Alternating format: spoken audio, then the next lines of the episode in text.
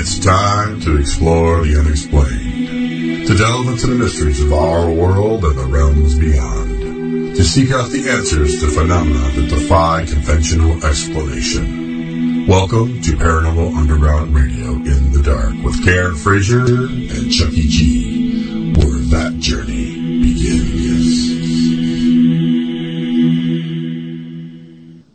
That is correct. You are listening to Paranormal Underground Radio in the Dark with Miss Karen Frazier and Mr. Chucky G. Hi, Karen. Hi, Chuck. How's it going, sister? It's going. How It's are good. you? look- yeah, I'm fine. You look very lovely again this evening. Oh, well, thank you. I know you got all. It's did you get very, all, very hot. Did you get like all jazzed up just for me? No, this is just sort of how I Um, look, Chuck. Whoa! You mean you look like this all the time? Oh, Well, maybe not when I dude. not when I'm sleeping in the shower or when I first get up in the morning, but you know, I, I, I try to I, I try to present myself. Well, I get up, I brush my hair, I brush my teeth, you know, take a shower, crap like that. So yeah, and and crap and you crap like that too. Is that what you said? Or- or yeah, and and, ah, and Yeah. stuff and stuff like that. and stuff. Oh, you look, you look very lovely. So Well, thank you. You look lovely as well. Why, thank you. I try to. I just put a little mascara on today. You know, Did but, you? you know. got a little eyeliner on. Mm-hmm. Little Some eyeliner. mustache wax. I don't really like the lipstick though, because when I'm eating stuff, I got like my mouth marks all over it. It kind of freaks me Oh. I know. That is so annoying. Well, but now you don't have to wear lipstick anymore. Lipstick is not really um de rigueur. It's not the makeup thing anymore. You wear lip gloss now. Lip Oh, gloss. oh, oh. So lipstick's out, lip gloss is in. Yeah, but the problem with lip gloss is it can be a little sticky. So if you have long hair, sometimes like if the wind blows, your hair gets stuck in it. Well, you wouldn't have that problem, but Well, well thanks. well, because you don't have long hair. I know. I'm just, I'm just messing with you. But so what? Lip gloss is like just like just makes your lips shiny, right? That's what. That usually has some, a little bit of tint in it too. Okay. Right. Yes. I don't really understand this stuff, so that's good. Good to know. Well, Yes. our, our our guest this evening is a Miss Paula Rosenfeld. Uh, she's a shamanic healer, clairvoyant, and awakening certified oneness trainer, and the author of The Oneness Blessing: How Diksha Can Help You Pre- Become Your Authentic Self, Heal Your Relationships, and Transform the World. I'm all for a transformed world, dude. Now, now I, I've been listening because I, I don't really know a lot about this, so this ought to be an interesting show. Um, but Diksha is Well, kind but of that's that's why we have guests so I know. that Well- we can learn about these things. Well, usually I'm prepared. You know, I have like no notes today. I have like this. That's all I got. oh, yeah, I don't have any notes either. That probably I'm comes as a big shock. I'm flying, but yeah, I, I just can't believe that. Yeah. Uh, I'm flying by the seat of my pants tonight, but it's okay because she can she can teach us everything. But is it's uh, it's like Reiki, right? Sort of. I mean, I don't know. Oh, well, I guess we'll have to ask that question, won't we? We will find out. So, what else is happening in the world of Frazier? Um, so uh, our friend William Becker is doing his fundraiser for Rob St. Helen this weekend. Okay. Um, it's on Saturday in Portland at I love the name of this place, the Rimsky-Korsakoffee House. wow, that's a mouthful. Well, know. no, because you know the the composer Rimsky Yeah, Rimsky know. So yeah, the Rimsky-Korsakoffee House. I know it was what you said. I was like, I couldn't even say that. That would have messed that all up. That's good. Well, but I was a music major in college, so you know I can say a lot of the composers' names that are kind of a mouthful. So how's he, how's Rob doing, by the way? Is he is he? Uh, he's doing great. Actually, he's doing very well, much better than he than he was. So yeah, I saw like I saw him on Facebook. Look, he was kind of like dancing or something. He was all happy and everything. That yeah, I think he's I think he's feeling a lot better. I don't know. I'll see him. I'll see him on Saturday. Looking forward to that. Cool. Yeah, well, I mean, not much going on here. Um, you know, I had the day off of work, which was nice, so I got a lot done. You know, the laundry and all the the exciting stuff in the world of Chuck. And I, I, heard, Yeah. I heard, and I heard our Big day, DM, big day. yeah, our DM was supposed to come in tomorrow, but I think I heard he stopped in last tonight and was just going to call tomorrow. So, whew, maybe Yeah. that's. It. I mean, I like the guy. I think he's a really nice guy. I, don't get me wrong. It's just you know they, they just freak me out. You know, kind of because you know you you're you're on the spot and you know there's usually something that's not correct. You know what I mean? So Yes. So you hear how stuffed up I sound? yeah, what, what's going on with that? Well, so I have been rubbing ribs, and the rib rub that because we're having a barbecue tomorrow, and the rib rub that I make, yeah, just just You you really do just, You I have just do go this to right over. Just, but it, it's it's Uh-huh. very it's very peppery. So Peppery. it, it kind of goes up in the air and gets all floaty, and I, I, I get a little sneezy when I'm making my rib rub. I see. Yes. With the rib rub. Gotcha. Yes. So now I'm a little sinusy because I've had like pepper flying in my nose. Jesus. Well, I, I, but it's worth it, right? I mean, they taste good. I Um, I totally suffer for for good food. You bet. heck yeah. Well, Yeah. you know, I had I had my whopping can of uh, vegetable beef soup this evening. Our ribs take like two days. So two days of what? I mean, we, we, we brine them for a couple of hours the day before, and then we Uh-huh. Yeah. rub them. Ha. sorry. And then we wrap them and put them in the refrigerator for at least 10 hours. And then we smoke them for, you know, anywhere from 5 to 10 hours, just depending. do you do you talk nice? Then we eat them. Do you talk sweet to them while you're rubbing them? I make them buy me dinner before I rub them. And then there's cigarettes afterwards. Yahoo! well, that sounds actually pretty tasty, man. I wouldn't mind some ribs. I wouldn't mind any kind of cooking stuff like that. But hey, I got I, I'm invited to a Fourth of July party. That's kind of cool. So Ah, maybe they'll have ribs. Mm hmm I'm looking forward to. it. It's funny too because I you know every so often I've I've been having a a brewski. You know, not, you know, I'm not I'm not a brewski guy per se. I haven't drank in a long time, but you know, every once in a while I have a brewski now. And it was funny because my my brother's like, "Okay, don't get too hooked on the booze." I'm like, "All right, first of all, it's not booze; it's just a beer. Second of all, it's like I had one. You know what I mean? It's not like I'm gonna go off the cliff or anything with one beer. I haven't had a beer in a long time because gluten free beer is really gross. Is it really? Ugh. Well, I'm uh, is is all gluten free food like ugh? No, no, no, no, no. Oh, so because good- I mean, like, because I make everything from scratch, so I think all the gluten free processed, like Mm-hmm. you know, the pre made gluten free food, yeah, like gluten free donuts and gluten free cupcakes and stuff, yeah, they're hideous. You know, They're well, flavorless. well, there's some like you know, like that's the sugar free stuff. Some stuff is good, you won't even know it, and some stuff's like, oh yeah, not eating that anymore. So yeah. And by the by the way, I, I like to say hi. Hi, Cheryl. How you doing? How you going, Cheryl? Hi. She's Yes, just a wait- wave. Oh, now she's reaching to Hi. turn it on. Hi, How you Cheryl. doing? Hi.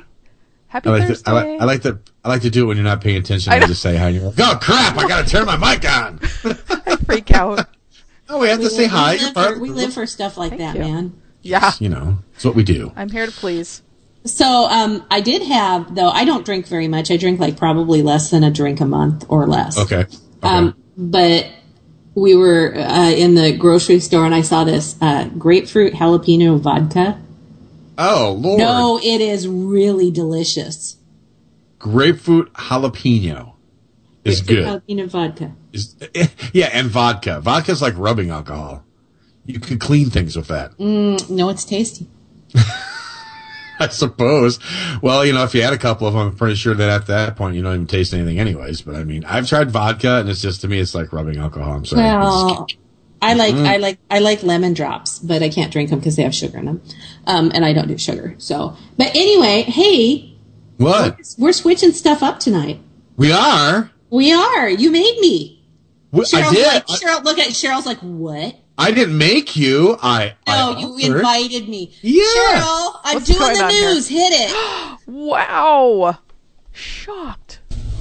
When the world gets weird and things don't make any sense, it's news of the strange and the odd. I suspect that when we're done with this this next segment, that Cheryl is going to have a private conversation with you, Chuck, about possibly never suggesting this again. Thank you, Chuck. Hey, you know, I had to change it up. I want to be able to. I want to comment on things instead of always being the leader. So, you Okay, know- so would you like to go from the? Uh, you know what? Let's let's start with the one that's that's fairly mild. And Cheryl actually sent this today, and Oh. it's just a really really creepy story. It comes from Huffington Post, although I saw it in the Daily Mirror and at several other things too. Okay, all right. and it's uh it's written by Gra- Ryan Grenoble of the Huffington Post, and it was posted yesterday. And the headline is this: Family flees new house over creepy letters from the Watcher, sues prior owners.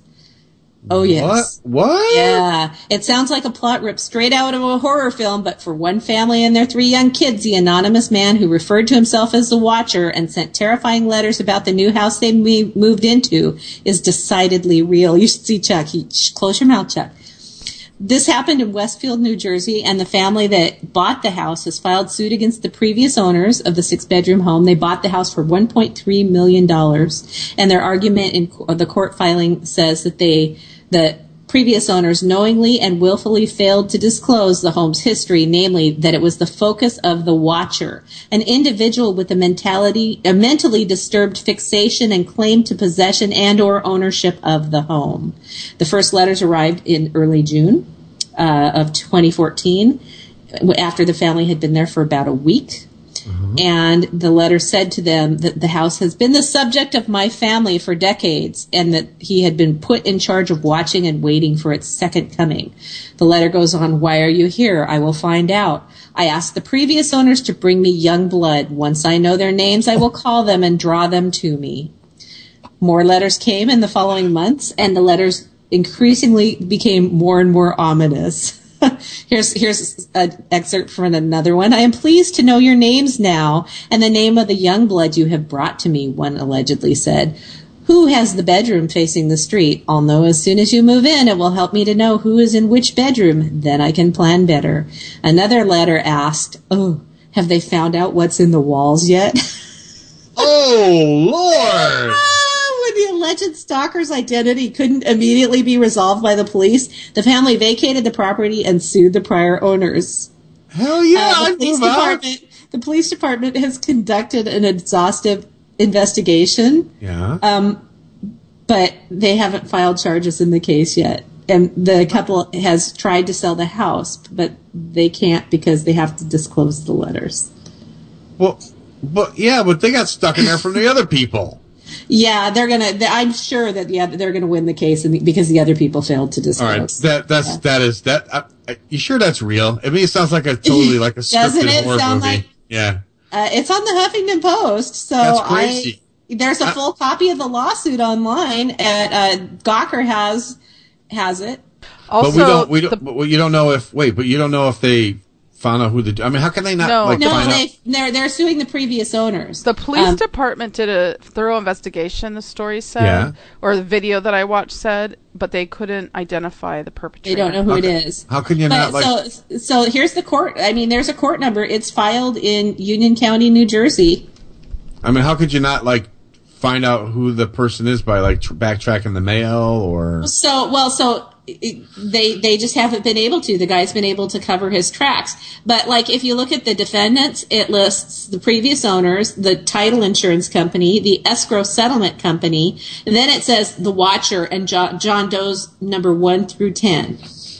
Now, did they? You, do you think? Well, all right. So, so the this psycho dude was the Watcher. Was Yeah. um was like Terrorizing the was first saying that- family. Yeah, and and they just decided we're just gonna we're gonna get out of it. We're not We're gonna, gonna, tell anybody. yeah, we're not to tell anybody. And But- but, that's against disclosure. I, I'm sure that legally they have to disclose crap like that. Well, yeah, I was wondering, like, the all right. So the people before them, did they have an issue, or is it maybe then connected to the fir- the family? You know, before these people moved in. You know what I mean? I don't know. It's I I don't know. That is Isn't that creepy. A, isn't that creepy? yeah, I'd be like, okay, Yeah. all the whole, whole family, we're huddling in the living room. Let's go. In no bedrooms. Uh uh That's Yep. young blood. Seriously? Yes, creepy, huh? Yeah, they must be Yeah. talking about the. Oh, that's just whacked. Okay, so my next story I, I is just for Cheryl, Oh, okay. and it comes off of um oh gosh Was it like Death in know. Dollywood or what? oh Discovery News. This is Discovery News, um, and the headline is this: Ancient Greeks were afraid of zombies. Cheryl, right? God. Oh my What? god. Oh my god. The ancient Greeks believed in ghostly versions of the dead who would rise from their graves and stalk the living, according to deviant. Really, according to deviant burials unearthed in the necropolis of a Greek colony in Sicily, known as Passo Marinaro, the cemetery near the coastal town of Camarina in southeastern southeastern Sicily was used from the 5th through 3rd centuries BC. The necropolis has yielded approximately 2,905 burials. More than half contained grave goods, mostly terracotta vases, but also figurines and metal coins. Two of the tombs, however, Cheryl, were unique. One body was found in a tomb labeled with the number 653, and it contained an individual who had experienced a period, of serious malnutrition and illness or life. But what was unusual, says Carrie Sulosky Weaver, who's an archaeologist at the University of Pittsburgh, what's unusual about Tomb 653 is that the head and feet of the individual are completely covered by a large amphora fragments. Uh, what does that mean? It's a large two-handled ceramic vessel that was generally used for storing wine and olive oil, but the heavy fragments found in the tomb were presumably intended to pin the individual to the grave and prevent it from seeing or rising. Whoa. The other burial, which was labeled 693, serious three numerology going on here, folks, contained the remains of a child of indeterminate sex from the ages of about 8 to 13, so a tween. No signs of disease were found on the remains, but the child was buried with five large stones placed on top of the body. Sulosky Weaver says it appears that these stones were used to trap the body in its grave. Yeah, so it can rise up and eat people. So it's unknown why the occupants of those burials were pinned, but their special treatments suggest that necrophobic beliefs and practices were present in Greek Sicily, Sulosky Weaver said. Necrophobia or fear of the dead is a concept that has been present in Greek culture from the Neolithic period to the present. That is. So what do you think? Greek zombies. I think that's Cheryl. Look at Cheryl's just shaking her Cheryl, head. how, I think how that's you crazy. feeling about that, Cheryl? I am officially disturbed. I, It's The Walking Dead from a long time ago. I, I found that one and I thought I have to do that because I love Cheryl and she needs to hear about zombies. and she loves zombies. Yeah, and it's weird that they. I mean, they must have really thought these suckers were going to stand up because when they put heavy rocks on Yeah. them and making sure Yeah. they're trapped Sheesh. down there, that's that's pretty crazy. I know. We have to talk for just a second because my last one is loading because I don't print them out. I just read them off off the Oh, that's, screen that's here. all right. Well, yeah, I think this. I mean, do you think it's like? All right, so but do you think it's like you know, uh, voodoo? You know, when they talk about zombies, where it's it's chemicals and you know what I mean, like not really dead. No. I I- yeah, I I mean I think that the zombies kind of gave it a sexy sizzle headline because zombies are big right now. But basically, what it is is that people were feared. You know, they could have been afraid they were vampires too. I suppose people they're they. Yeah. Even it, it, the fear of the dead rising is goes back to ancient times. I mean, and of course it should because Jesus rose, and that's you know if he did it, maybe others did too, and that's scary. Here comes the lightning bolt. All right. So, uh, the last one was for Cheryl. Really, this last one is purely for me. And it's from Huffington Post. And the author is Lee Spiegel. And it's actually kind of a report on a podcast they had with an expert, but this is the headline. Does Bigfoot have a big dick? The long and short of it. Oh my god! Cheryl's face is in her hand. Did you just say that? Would you like to hear the article? Yeah, please Of course share. I would. Is it a long one? Why not? Uh, it's it's a little long. Okay. Bigfoot. No, and I think the lead will, Will it be- show you. The lead, will it be lead hard? will show you. Will it be hard to read? It could be hard to read. Okay. We just might finally know why Bigfoot is always hiding. He's embarrassed. You figure an you figure an ape man with famously big feet would be well endowed in other areas. Yeah. But we sat down with Bigfoot hunting primatologist Natalia Reagan on HuffPost's Weird News podcast, and she has a theory as to why Bigfoot might be a big disappointment with the ladies. Reagan, who is featured on Spike's $10 million Bigfoot bounty, says Bigfoot might be big and scary like a gorilla, but gorillas also have a small penis, less than 2.5 inches.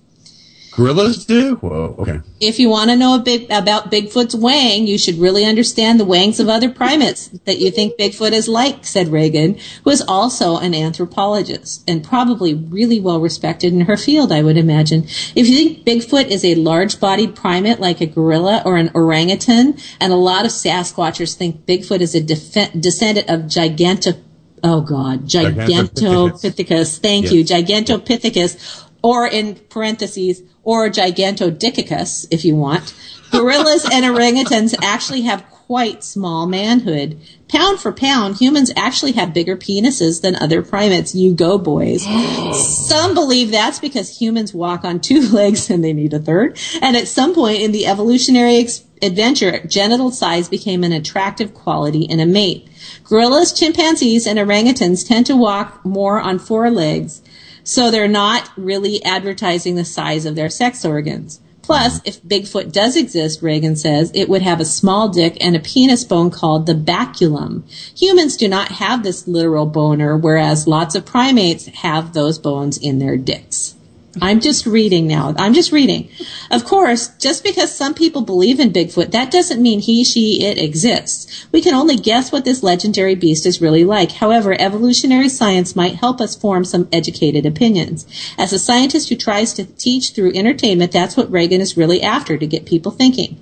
Many Sasquatchers say Bigfoot has two modes of locomo- locomotion, quadrupeds and bipeds. I always say to them, make a choice because if you've ever seen a quadruped wa- try to walk on two legs like a chimp upright walking, they can do it, but they're slow. They move funny. It's not a preferred gait. Whereas you try to get on all fours as a human, you can do it, but it's going to be uncomfortable. You can't maintain that gait. So if there's a bottom line here, Bigfoot's penis size would depend on if he's more human-like or more ape-like. Not surprisingly, any discussion about human penis size can easily turn to testicles. What mm. should be noted is that we have minuscule balls as well, Reagan mm. said. Chimpanzees have a lot of male-male competition and a need for sperm competition. They have huge cojones. Chimps have a fission fusion social structure and there's a lot of promiscuity and the males fight for access to the females. There's an idea of kamikaze sperm where some sperm will actually outswim and fight other sperm to get to the eggs. So, um, well, first of all, I've got to say, well written Lee Spiegel of the Huffington Post. But, um, yes, so what I took this to mean is that Bigfoot very likely has a little dick but big balls. What did I you was going to say, so yeah. Uh, and did you say that they had a boner bone? A bone? It's a, a boner bone? Is that what you that's what it said. I think that's what it said.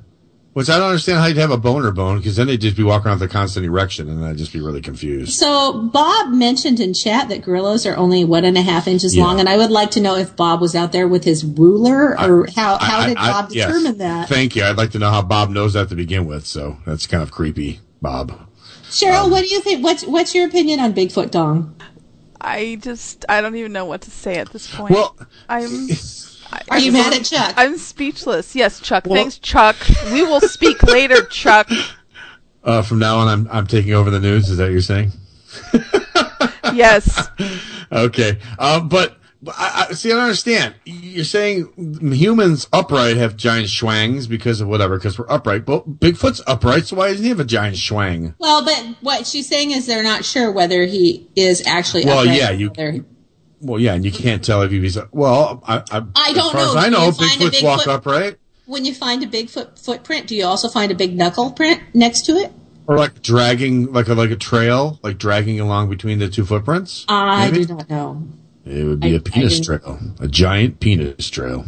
I'm just saying. Well, I Well, don't think so. next No, that time- would be that would be the tapir, the T A P I R, the tapir at the zoo. Oh, Those yeah. things, woo, and horses Yeah. too. Yeah. Well, you know what? Next time I go to the woods, instead of bringing out some food for him, I'll throw a couple blue pills out there for him. Maybe that'll help him out with this little problem. Well, you should probably also throw out the warning then if, that if it lasts for more than three hours, you need to go see a Yeah. doctor. The chat we'll room discussion, you guys, on this topic is just phenomenal.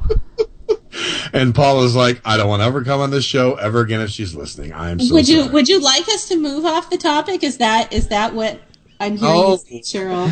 Well, Here's the thing: in on the that- next hour and a Yeah. half, we're going to have this very enlightened metaphysical discussion. Yes. I feel we need balance in our show. Yes. This is enlightening. I, I never really thought about it. I mean, I didn't even know gorillas had small wieners because your their gorillas are huge. You just think they'd be gigantic, especially Uh-huh. Gigantopithecus. They have gigantic ones too. It's But, break time? What? Break time right what? now? I don't think it's Oh. break No, time. we have five minutes left. Oh, we have five more minutes to discuss this one. Well, I'm sorry. It, uh, it it was the news. Yeah, that's okay. It's all right. I think I think you handled the news lovely. It was uh, well done, Karen. Well done. Well, Cheryl sent me one, so I was already I already had a leg up there. Watch your thing. That's freaking me out still. I mean, yeah, come that on. was from Cheryl. That was a good one. And you think about it, it could just be the friggin' neighbor across, you know, like watching, just going, watch, we're gonna freak these people out. It's just- he, probably their kids get on his lawn or something, and he doesn't want them on his lawn, and he's tried yelling, "You kids get off my lawn!" And this is, you know, This is how he's getting them off his lawn. Get them off the lawn by saying, I see the young blood. That's messed up, man. I don't care how you, I, I don't care how you slice it. That uh, slice it. Sorry, uh, that's kind of crazy. That's just really whacked. I don't know. I would be freaked. out. No offense, I'd be freaked out. You know, what I mean, you know, you're worried about your family and stuff like that. So I mean, No, I would I would be freaked out too because there's a lot of really scary people in this world. Yeah, well, I want to know. I want to know. I would love to find out. You know, if they eventually figure out who it is. I mean, there has to be some way of figuring out who it is. I mean, I understand he's doing the mail, but aren't there like fingerprints on the the letters, or you know, it's got to be something. I mean, come on, it happens in the movies. I don't know. I'm thinking. Besides that, you know, Patty is Patty is sending me pictures of Bigfoot's hand versus the human. oh, hand. crying out loud! Oh, I thought you- Patty's Patty loves Bigfoot. I thought Patty was sending you pictures of something else, so that's good. I don't think Patty has that. That's pretty good then. That she doesn't have that. Hmm. Well, you guys know we're having a Bigfoot witness on July 2nd, so you can go ahead and ask her your oh, question about Bigfoot. Really? We Yeah. could do that. Yeah. Could you imagine that? Okay, now we have a really serious question. Does a Bigfoot have a big schlong? And she'd be like, uh, I'm sorry, what'd you just say? Like, well, my producer says okay to ask you because you're on the show. I noticed that in chat they seem to be correct. They seem to be Uh-huh. claiming that both times I've done the news that penises have been involved. I can't Uh, help it, folks. I don't make the news. I just report it. There's a fixation, folks. You figured it out. First it was a bull, now it's a. I don't make the news. I just report it. All right. Well, next week it's it's my turn, folks, and there'll be no penises in the news. What do you bet, Cheryl? He finds a penis story that he has to run with. I there's a good chance that's going to happen. Mm-hmm. And there'll all be there'll be three penis stories. Well, just remember, Cheryl, you have total editing control and can cut this part out of the podcast if you like. You are truly psychic, Karen. That's all I'm going to say. Oh, come on. This is good. So, does this mean I'm not allowed to do the news anymore? Uh, Cheryl's giving me that one gypsy eye going. Like, "If you ever once a year? Again, I'll Once a year? Yeah, I saw it. I saw that eyeball. Once, The, were was- the other two stories fine? Yes, they were. yes, they was a- were delightful. yeah, Well, there but oh, was- what? no, don't, don't. What stop. did Patty send you this time, Karen? I'm not going to say because we have to go to break now. So here's what here's what's going to happen. We're going to go to break, uh, and when we come back, we will be changing our tone very much. We are going to have a lovely and enlightened discussion with our guests. So stick around. You're listening to Paranormal Underground Radio in the Dark here on the Hazy Radio Network. We'll be right back. Mm-hmm. Hey everyone, it's me, Chucky G, and I'm here with Karen Frazier. We'd like to invite you to join us on Hazy Radio every Thursday night from 7 to 9 p.m. Pacific, 10 to midnight Eastern for Paranormal Underground Radio. In the Dark with Karen Frazier and Chucky G.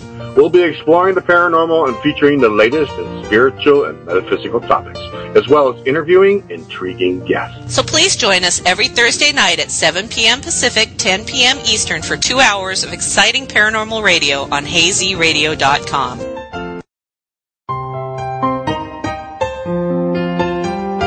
Hey everyone, it's Karen Frazier from Paranormal Underground Radio.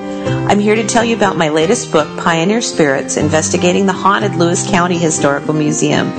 In the book, I got together with Patty Valdez, South Sound Paranormal Research.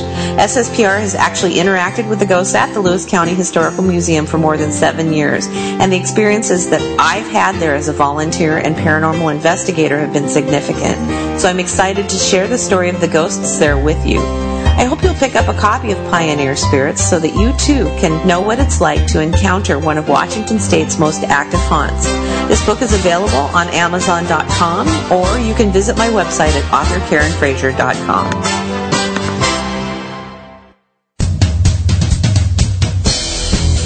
Do you want to keep up with what's going on at Paranormal Underground? Then tweet us on Twitter at Paranormal UG. or follow us on Facebook at Paranormal Underground. Meet us on MySpace, Paranormal Underground. There's no need to be in the dark about what's going on at Paranormal Underground. Join us on your favorite social networking site today.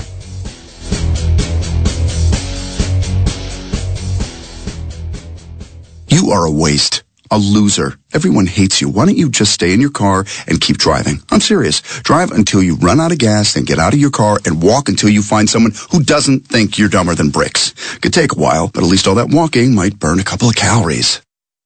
You may not witness bullying like this every day. Your kids do. They want to help, but they don't know how. Visit stopbullying.gov to learn safe, simple ways your child can help stop bullying. Be more than a bystander at stopbullying.gov. A message from the Ad Council.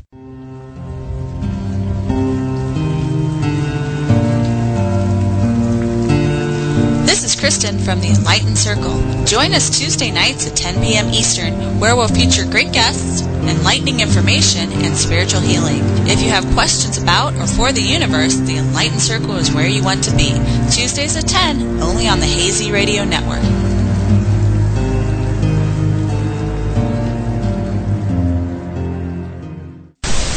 Hi, this is June Lundgren, Psychic Medium, and you're listening to Chuck G and Karen Frazier on Paranormal Underground Radio in the Dark on Hazy Radio Network.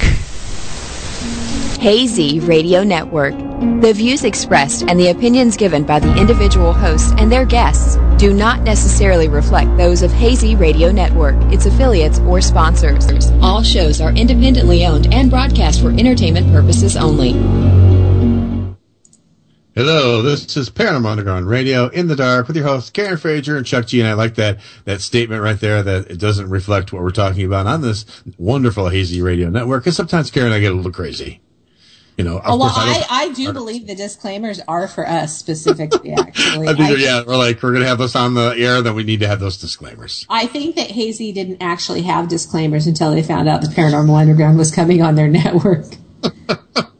and they added me to it. They're like, "Oh God, get a disclaimer now." So, anyways, I'd like to welcome to the show our lovely guest, Miss Paula Rosenfeld. Hi, Paula. How you doing? Hi, I'm doing very well. Thanks, Chuck. Thanks Good. for having me. Hey, no problem. I'm excited that you're from Chicago, so you're on my end of the world. This is good. We're the, you know, by the way, just you know, they call us the flyover states on this radio station. Great. But I have to say, Scene. e- even though you guys are in the flyover states, Chicago Mhm. is one of my favorite cities. I love Oh, here we go. Suck it up. I do. I love Chicago. I'm just, I know. I'm just teasing you. Oh, it's because I'm in Chicago. That's why you love it. But Well, anyways, I loved it before I met you, but okay. wow, just popped my balloon right there, didn't she? I mean, yeah, Aaron that's, taking that's my why. balloon right now. Uh, okay. So, anyways, um, so tell me, Paula, can you give us give us a little background on you before we get into everything else? Kind of like on you, like how how how you started with all this, and, or how long it's been. You know, kind of give us a little background. All right. Well, I actually launched my career in as a healer back in '92, so it's been many years. And um, I started as a massage therapist and uh, branched out into shamanic healing and many other forms of energy work.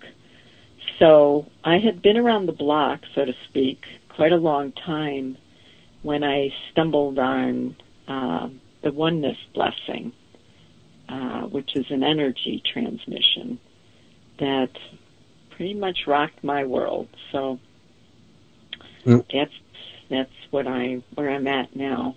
Okay. Okay. You want me to? Can I go? Sure, go for Ask, it. or are you still mad at me for the Chicago comment? no, I'm fine. Go ahead. Go.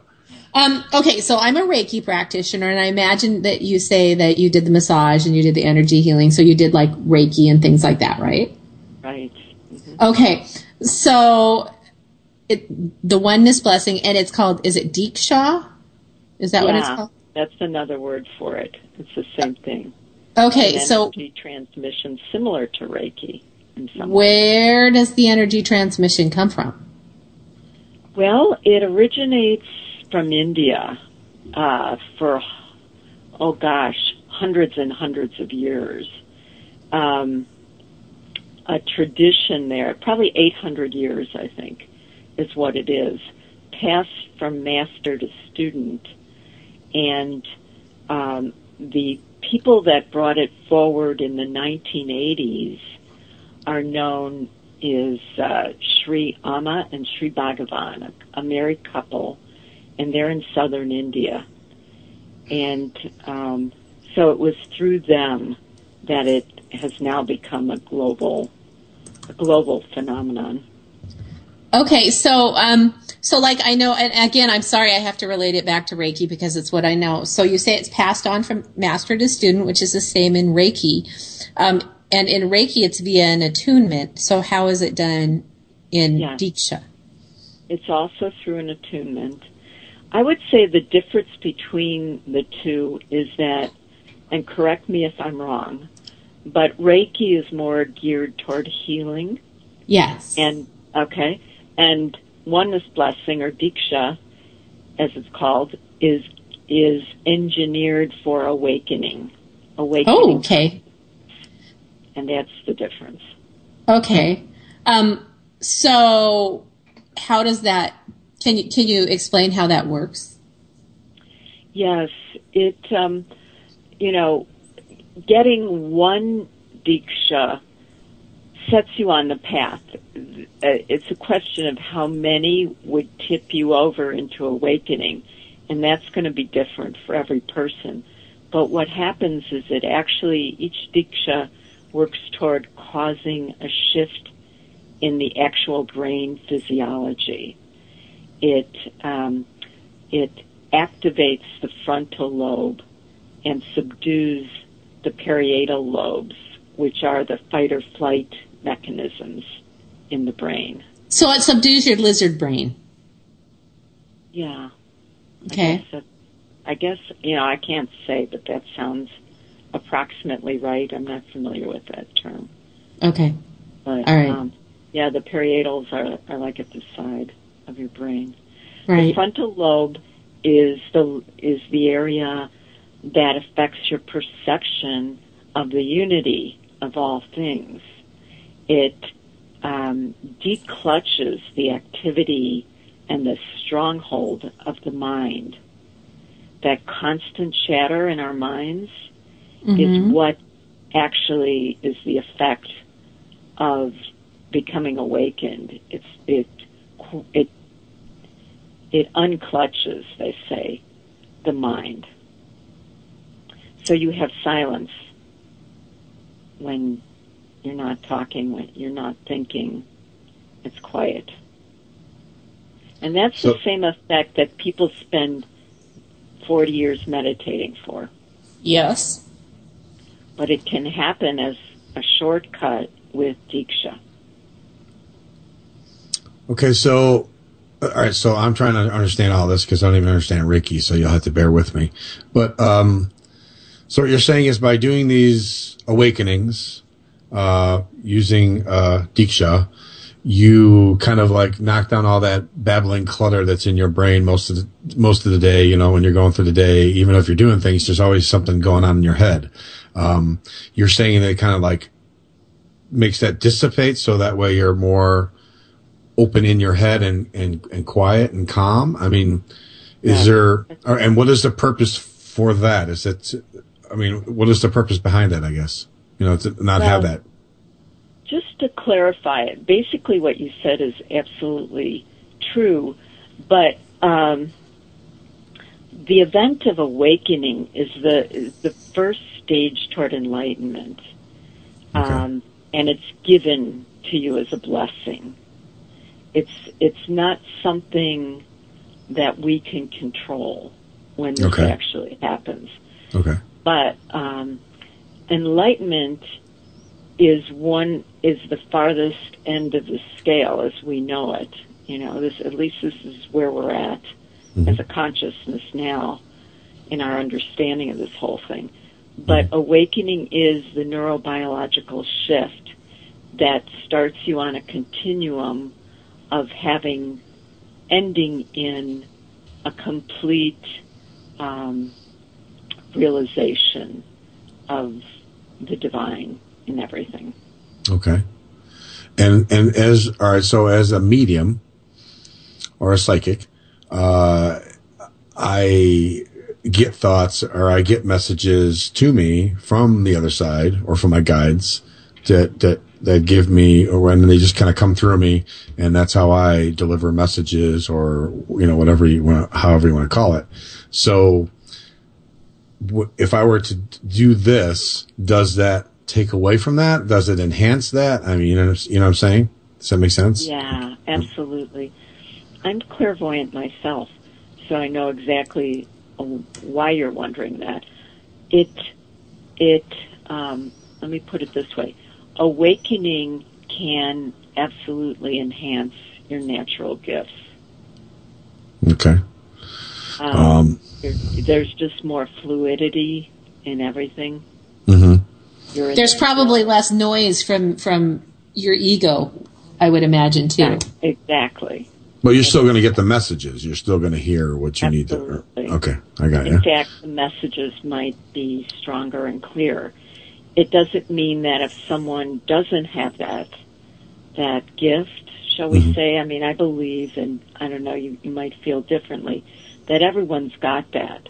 No, I Yes. agree. Some degree. Mhm. Okay, just like you know, if we if we practice really hard, we can probably play the piano. But some people are just fantastically gifted with it. Mhm. Same thing with clairvoyance or psychic, you know, psychic powers, I would say. So if that's your gift, you become more of who you are in your spirit or your soul when you awaken. Okay. You're more authentic. Okay. Yeah, that, that's that was my next question. Was what, what was the, what's the verbiage behind authentic self?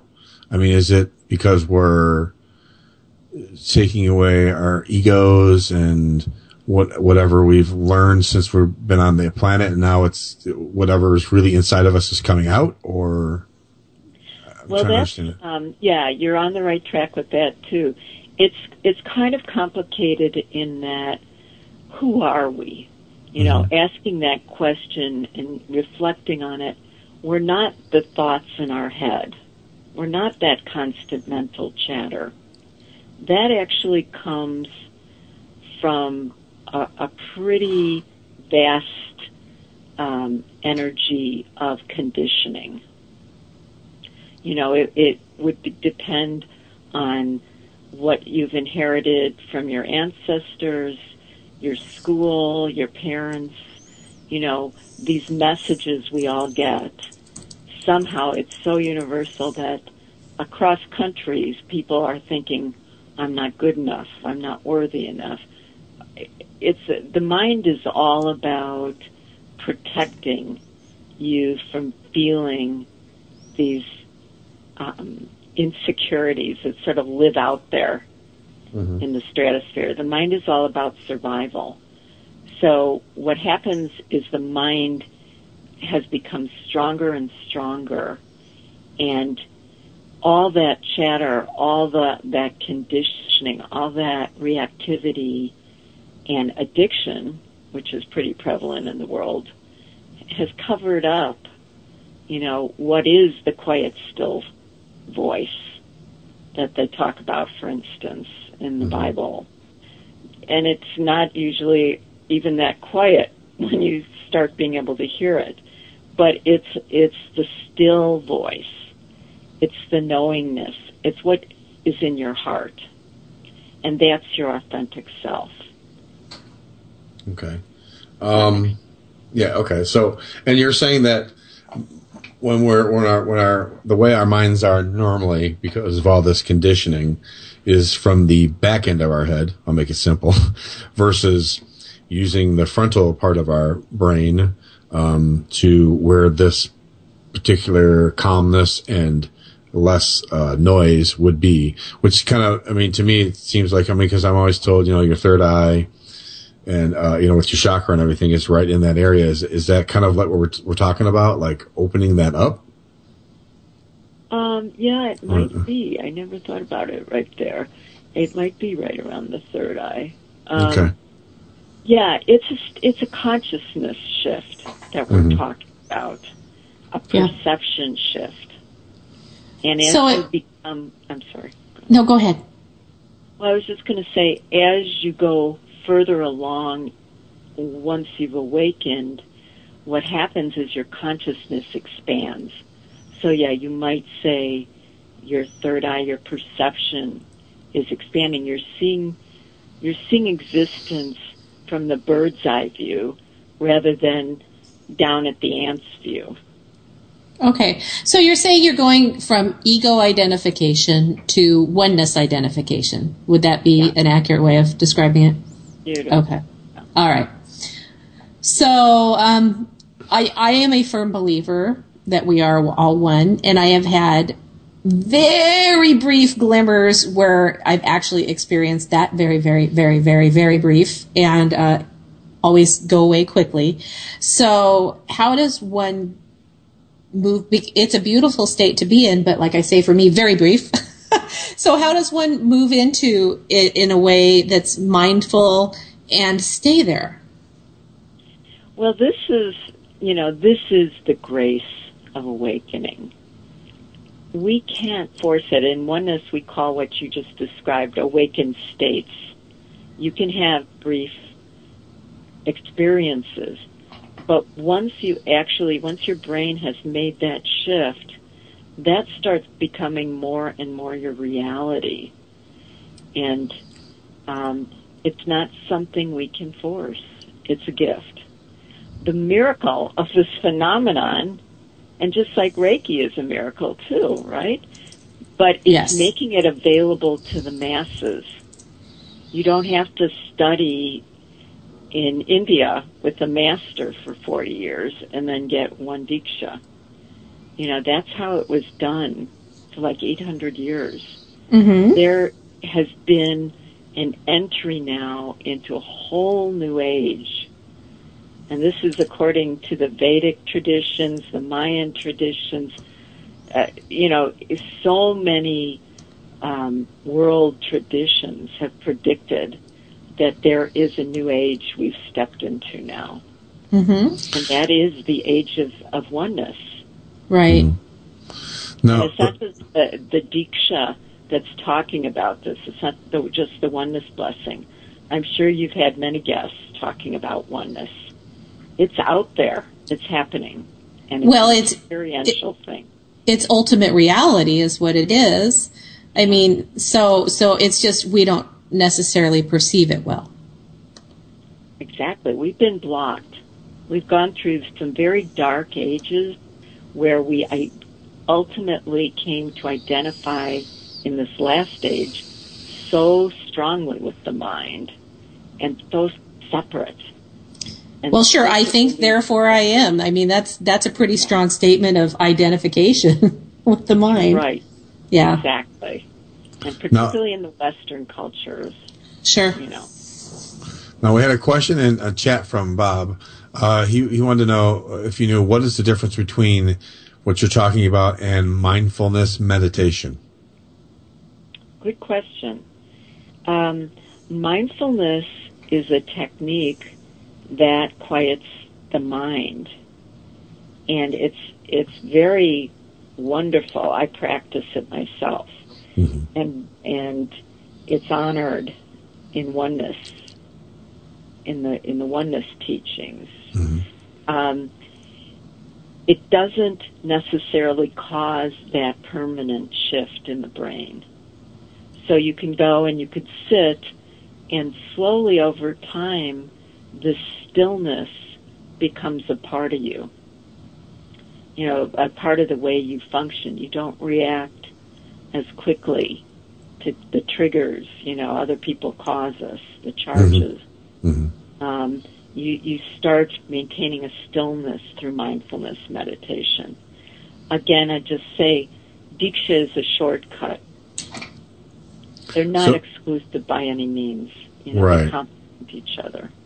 Now, well, but but uh, then I guess if you're if you're doing that, then what you're saying is that it changes. I mean, your your your, your whole. I don't know how to explain this. Like you know, your emotions and such that how you react to things, how you deal with stuff every day, all the time. It's going to change all of that. Well, it changes your sense of self, doesn't it? Yeah, well, you're cultivating the witness self. And that's what happens when you awaken. You realize you're not your mind, you're not your body, and who is noticing all of that? That's your witness self. That's your authentic self, your consciousness. And that's the the oneness is this one consciousness that permeates everything. Now, by by all right, but by doing this, you know, we we live our daily lives uh, having to deal with people and situations and emotions and everything that's put on this planet for us. So by doing this and taking this away per se, or opening us up in a different way where we don't have that those voices and stuff like that, does that make us more vulnerable to everything around us? That's a great question. Um, first, I would say that the process of awakening is such in that you don't lose your ego at all right away until maybe you've reached enlightenment. Mm-hmm. You know, the state that a Buddha or a Jesus might have reached, and other people who who are well known in that sense. Um, so um, you'll still notice your mind in the early stages a lot, and it becomes less and less as time goes on. In terms of vulnerability to what's around us, Mm-hmm. I would say yes. In in a sense, it increases your sensitivity, but that doesn't put you in any kind of risk. It's not vulnerable in the way that it could be harmful. You have actually a much better tool. You have your perception of the bigger picture. So when you see, for instance, someone getting triggered by a comment you made, how often does that happen? Yeah. Like yeah. every day, right? Yeah, all the time. Yeah. all the time. So instead of automatically, reflexively engaging with that person, and pretty soon you have a you know a new difficulty in your relationship. Instead, you you perceive, oh wow, they're having a bad day. I'm just noticing that, and you might come up with a, a comment like, you know, are you feeling upset? Or something that is not reactive.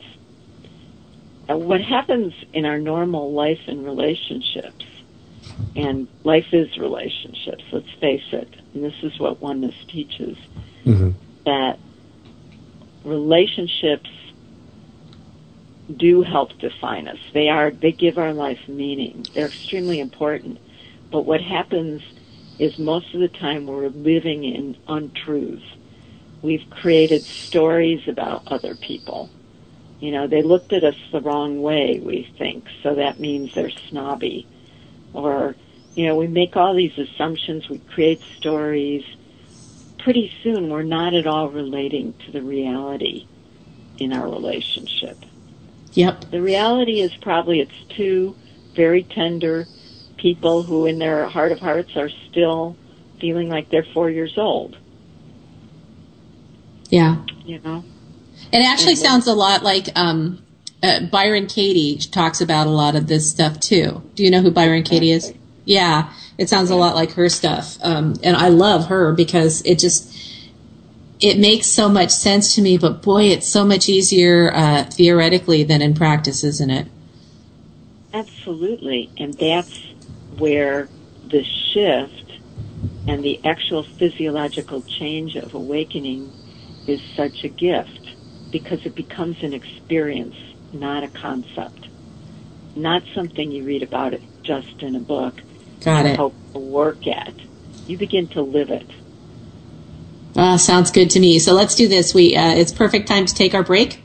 Uh, we will take a break, and when we come back, we will continue this conversation. Stick around. You're listening to Paranormal Underground Radio in the Dark here on the Hazy Radio Network. We'll be right back.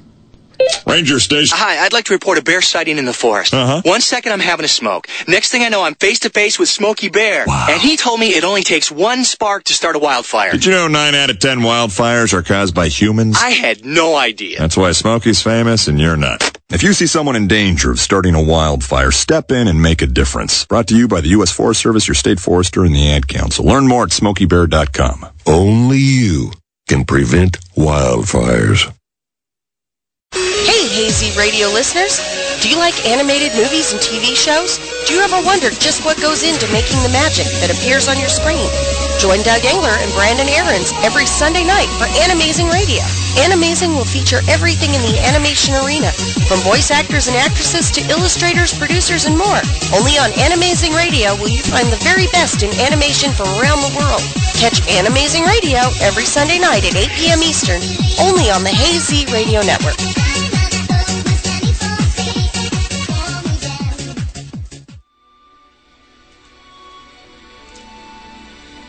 Life in the Universe with Madeline Rudy, discussing paranormal happenings in everyday life with psychics, healers, and intuitives from all over the world.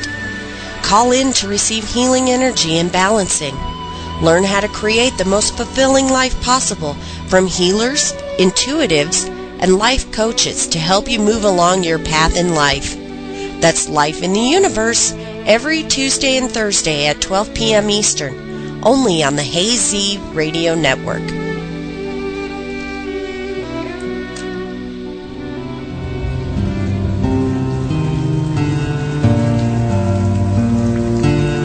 This is Kristen from the Enlightened Circle. Join us Tuesday nights at 10 p.m. Eastern, where we'll feature great guests, enlightening information, and spiritual healing. If you have questions about or for the universe, the Enlightened Circle is where you want to be.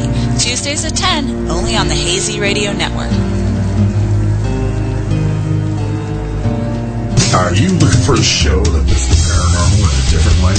A show that shoots straight from the hip? A show where the knowledge of paranormal is number one? Then join Rick Hale, former co-host of Paranormal Underground Radio, for his new show, Common Sense Paranormal, where Paranormal Straight Talk is what it's all about. Every Thursday night from 9 to 10 Eastern, right here on the Hazy Radio Network. Hi, this is Brian Larkin. You are listening to Chucky G and Karen Frazier, a paranormal underground radio in the dark on, on the Hazy Radio Network. The hostesses with the most ghostesses. Yeah. I love that. I love that intro, by the way. That is really cool. Hello, this is Paranormal Underground Radio in the dark on the Hazy Radio Network. I'm your host, Chucky G, along with Karen Frazier and our lovely guest, Miss Paula Rosenfeld. We've been having a really good conversation too about, uh, Diksha, the oneness blessing, um, which I found really interesting. And now we're going to move on to something else. Isn't that correct, Karen? Well, yes, I think that Paula wanted to explain. She so Paula is. I, I don't know the proper terminology. I was just going to say Paula was going to give us some good deep shot, but I'm pretty sure that's not how you say it. So, Paula, could you explain what is about to occur?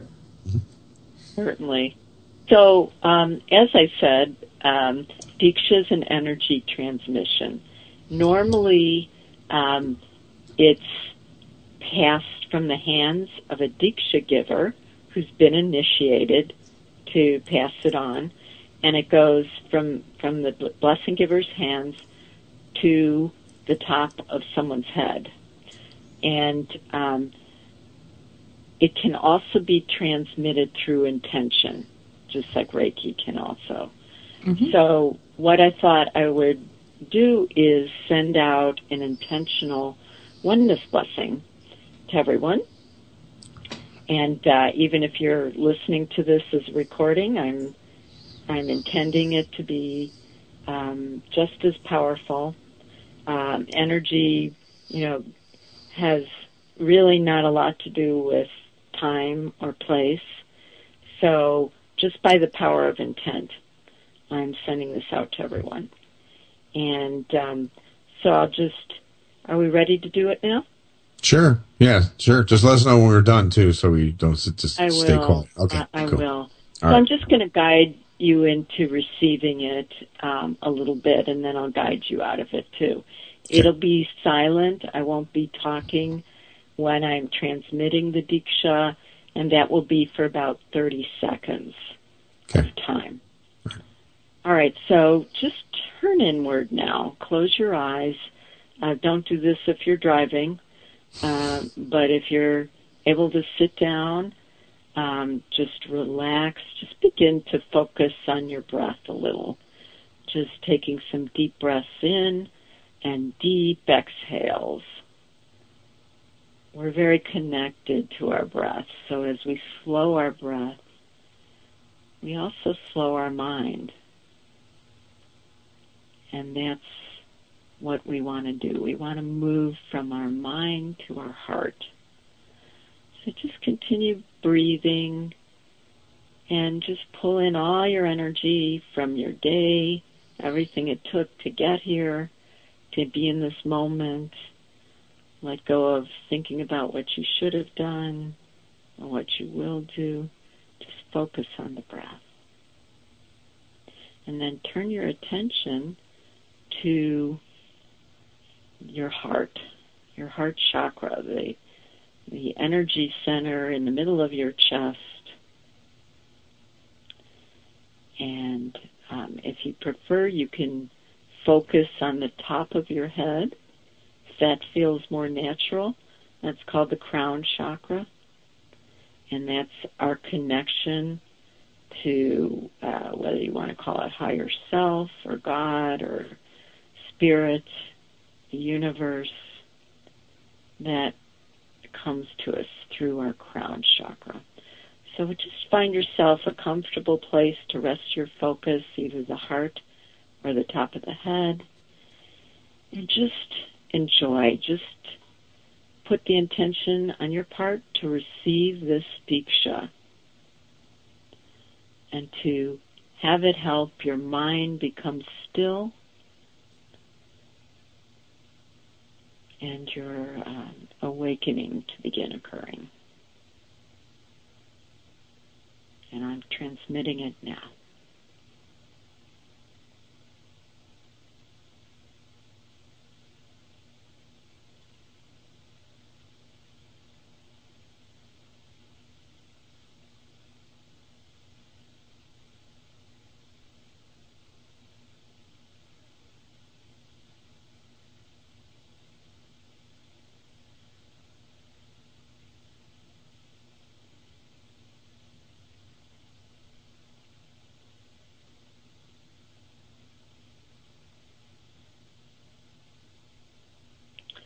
And now you've received it. And very slowly and gently come back into the room you're in. And when you're ready, you can open your eyes. You may have felt something, maybe you didn't, but just know that the transmission has occurred and your higher power, your spirit, will use the energy in the best possible way for each one of you. I, I found that to be very interesting uh, because as I, I decided to, you know, focus on the top of my head, um, and I felt very like light, and I actually felt kind of like I don't know if, I, if tingly is the correct word, but like I just felt like everything just emptied. That's the easiest way to say it. Everything just kind of emptied out, and I felt very light, and I was very calm. And it was Cheryl very, and I are both dizzy. It was. Were you both dizzy? hmm Okay. Yeah, I, I, yeah, I, I felt light would be the perfect word. It just felt very like empty, but not in a bad way. Like everything just kind of emptied out. It was all good. I wasn't thinking about anything that, this is the first time I haven't, where my brain wasn't thinking about like when someone's trying to do this, you know, and I'm trying, I'm trying to like, or try to concentrate. I had no problem concentrating. Everything just kind of went whoosh. It was just very quiet inside. It was very peaceful for a change. And that's the state of a, what awakening feels like. The, the mind declutches and it's quiet. I liked it. I like quiet. Let me tell you. well, so felt busy. You said I, I, I when I opened my eyes, uh, but maybe dizzy wasn't the word. Maybe light was a better word for it. Yeah, yeah. So um, differently. Yeah. So there's a there's a um, concept in Reiki that that even though you put your hands in different places, the Reiki goes where it needs to go. And you kind of said something similar that's a similar principle, which is that your higher self knows what to do with this, which is actually what I think the, the concept Reiki goes where it needs to go is to your, your higher self knows what to do with it. So I'm assuming that's a fairly important concept that that Yeah. we consciously don't need to know what to do with it, and we just have to trust that that our soul will use it for our greatest good.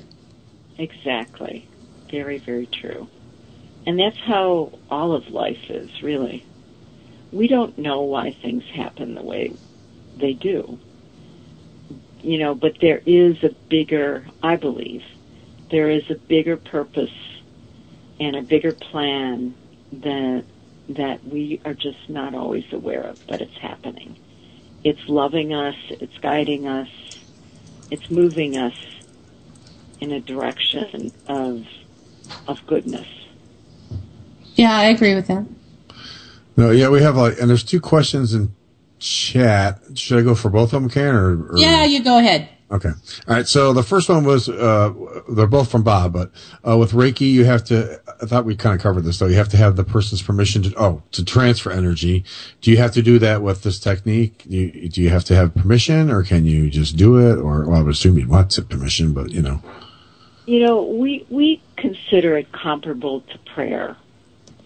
So the answer I would say is no, you don't need permission. But if you feel uncomfortable about it, Mm-hmm. you know, go ahead and ask. Okay. If someone doesn't want to receive on on whatever level, unconscious, you know, if their spirit doesn't deem it's appropriate, it just won't be used. Okay. I was gonna. I was just gonna say, if it isn't part of their path right now, it just sort of it, it it's gone, right? I mean, not gone, but it's it's not maybe activated right now. Yeah, it doesn't harm in any way. It just, you know, activated. That's a Mm-hmm. good word. Yeah, his other question was, uh, and it says, if a soul is supposed to be experiencing sickness, does this technique negate their their lessons? That's an You- interesting question. Yeah, that is interesting. You can't you can't negate the lessons. Um, you can maybe move through them with Mhm. ease and grace. Um, I myself just went through a physical experience, and um, I still had to go through it, but but the amount of blessings and grace was phenomenal. Like, you know, the right people showed up to help in the right way, uh, good doctors, you know, everything was supporting the experience. But Diksha does not take pain away. You know, uh, pain is part of life. Right. But as they say, um, pain, how do they say it? Suffering is optional. You know, we have pain because we're alive at times. Right. It could be physical, it could be emotional, like a loss of a loved one. But suffering comes from resisting the pain. Yeah. And, this, and in fact, mindfulness meditation teaches this too. That when you have a physical pain in your body, our natural reflux reflex is to resist it, to try and numb it, take some medication, you know, distract yourself, whatever. The the actual thing to do is to go deeper into it, to welcome it. And what happens is you can have the pain because it's a sensation, but you could actually even be in bliss at the same time. And, and I've experienced this numerous times. I'm having a physical pain, but the inner joy is amazing because I'm not resisting it. Joy is our natural state. We suffer and we become unhappy because we resist almost everything in our lives most of the time. Our feelings, our circumstances, our relationships, our growth. Right? Yeah, absolutely. Chuck's Chuck's Chuck. Does this sound like a conversation we've had recently? Yes. Yes, it, yes, it does. Um, yeah, because I'm going through some stuff in my life right now, uh, pretty heavy stuff emotionally, not physically, but emotionally. And, uh, it really hit a nerve when you said, uh, emotionally that uh, there's a difference between the pain of what you feel of what's happening to you versus the suffering of Yeah. what you go through. And that, that makes a lot of sense because, uh 'cause cause you're resisting what the inevitable is. I mean, it's, it is what it is, but yet you try to stop it because you don't want it to be so. So that's the part of suffering, which is what I'm kind of trying to get out of doing because I've been going through that quite a lot. So, um, that, Well- that yeah, that, So I had, uh, you know, when you were talking about that, it brought to mind an experience I had when I was in my early 20s, and I had my very first migraine headache ever. And I've had migraines since I was in my early 20s and, and continue to have them to this day. Um, and I just didn't know. I mean, God, I didn't know what was going on. All I knew is my head hurt so bad and I didn't know what to do. And so I went into my room and I laid down. I didn't take anything for it. And I, I don't know why, but I just decided that I was going to go into the pain and experience it. I mean, and I was not a wise 20 something year old. I was an idiot.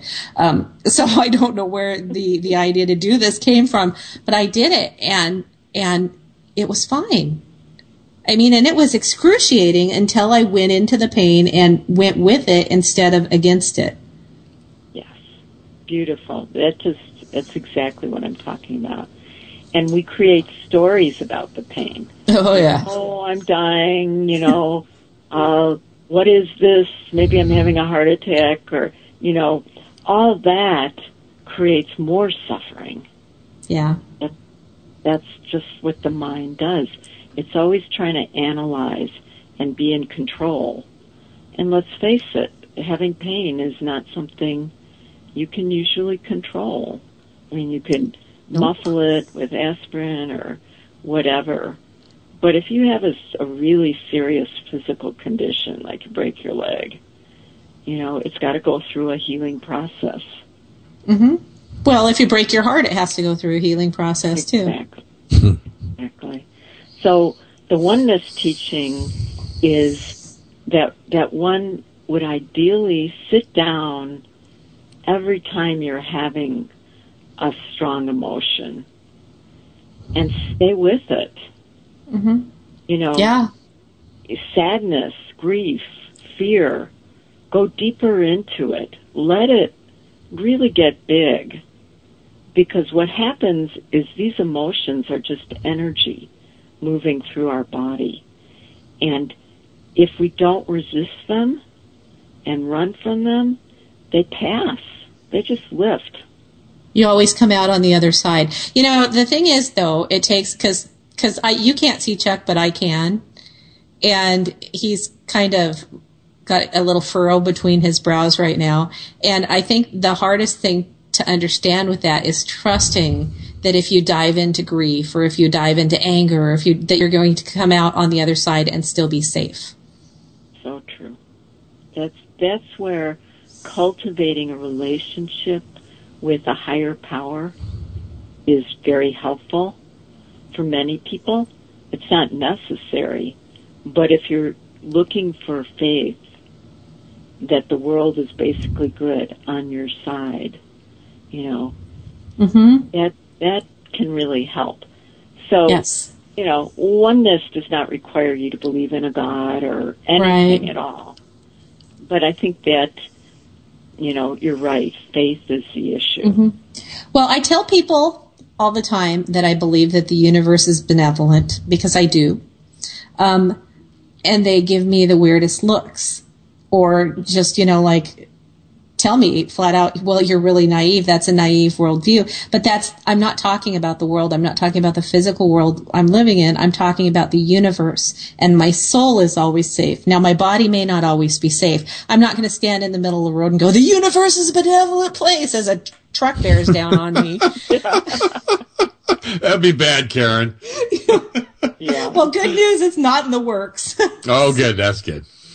But but no so but people it's hard and maybe maybe you can say something to help people understand that that the universe is benevolent and that your soul is safe. Your body may not always be but your soul always is.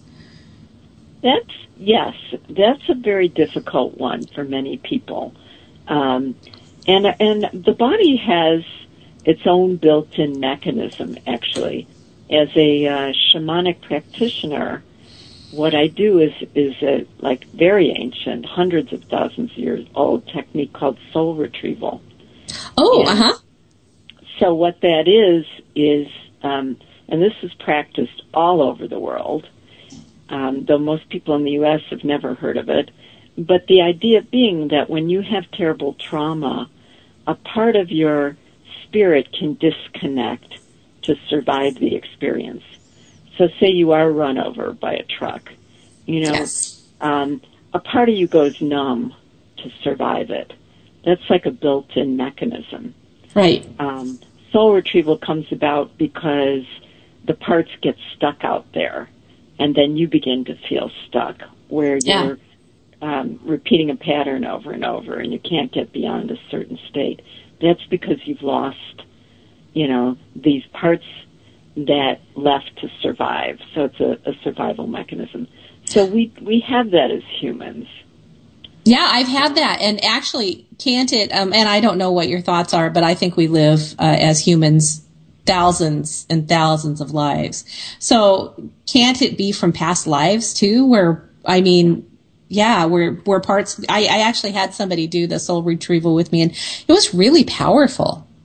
hmm Yes, and many times it's from past lives, or it could even be from the womb when you were in your mother's Mhm. womb. Mhm. Um, yeah, we, we carry all of this into the next lifetime, and um, you know, like the the Vedic tr- word might be karma. You know, we carry karma from our ancestors embedded in our DNA. All of this trauma contributes who we are. Well, here, here's here's a question: If um, if all right, so we're talking about uh, the the oneness blessing or diksha that help us become our authentic self, uh, and it's more about uh, who we are, our souls. If we then reincarnate and come back, does what we have done with that, and say my body now is Chuck, and I come back as Billy Bob or whatever, does that th- does that negate? Do I have to go through that again? Do I have to, you know what I mean? Oh, make sense? definitely. Yeah, definitely. We carry learning. We carry growth and transformation into the next life. So yeah, stay on the path. Everything we do to awaken now is a long-term benefit, not just to us, but to future generations and to our ancestors because of, of, you know, what we carry in ourselves. hmm That And conscious. And and you were saying that sometimes while we're doing this, uh, I guess we'll, have better luck of word techniques to get to where we're have the oneness. Sometimes at certain po- uh, sometimes we not it might not be our path at that time, so it won't take. Or I mean, it'll still help us, but it won't be like we've gotten all the way to the other end. I guess is to say. Does that make sense? Am I making any sense? Yeah, um, oneness teaches that we are all awakening now. I mean, we are in this age of awakening. Whether it comes sooner or later for each individual will, you know, is not something that can be predicted. Um, because everyone's got their right timing. But in general, the consciousness of the world now has been lifting um, since 2012. We, we supposedly passed into this new age, this golden age. Okay. You that was when the Mayan calendar ended, Mm-hmm. And everyone thought it was going to be the end of the world. Not Yeah. everyone, but some people thought that. Some of us didn't. yeah, but it, it was a, the end of one phase, one age, right, and the beginning of another. And so this is the time, and awakening is spreading, spreading like wildfire all over the world. So we are blessed in this lifetime to be living now. You know. the yeah, but we've lived in all those other times too. Yeah, you're right. We paid our dues as well. Dark ages. Uh, all right, so uh, uh, by talking about this and doing this, um, you you know you state that it changes the shifts in, uh, in relationships, work, health, prosperity, stuff like that. Is it because our mindset changes, so that's just alters everything else? Is that is that what we're pretty much making that statement as? Well, it's it's basically, I guess, that, but it's a consciousness shift, and it's a, it's an experiential difference. Um, healing your relationships, you know, that topic alone is is complex, but basically you have to walk in someone else's shoes to really get them. Mm-hmm. You know, you, you can say, "Oh yes, I I strive to be compassionate, I strive to be forgiving," but often, as we've seen, that those are just words. You know? Yeah, the brain is the the thought is sometimes different or is always different than the experience, isn't it? Right. So what happens when your consciousness starts changing, your experiences change. And this is also part of what um, the oneness phenomenon, uh, the Diksha phenomenon is bringing to the world. There are some other aspects that I talk about in the book, which I, I really, um, you know, I encourage people to read to understand more clearly because I interview many people in the book who Mm-hmm. share their personal experiences, and it, it illustrates much better what I'm talking about. But basically, the sacred is permeating everything more and more as your consciousness shifts. You stop feeling so separate. So your heart is opening to more of the people in your life. You're you're not making up stories about them. You're having actual communication, heart to heart. Um, as as this heals, your prosperity heals. Your um, uh, abundance heals. Because what is abundance? Abundance is a consciousness. It really is.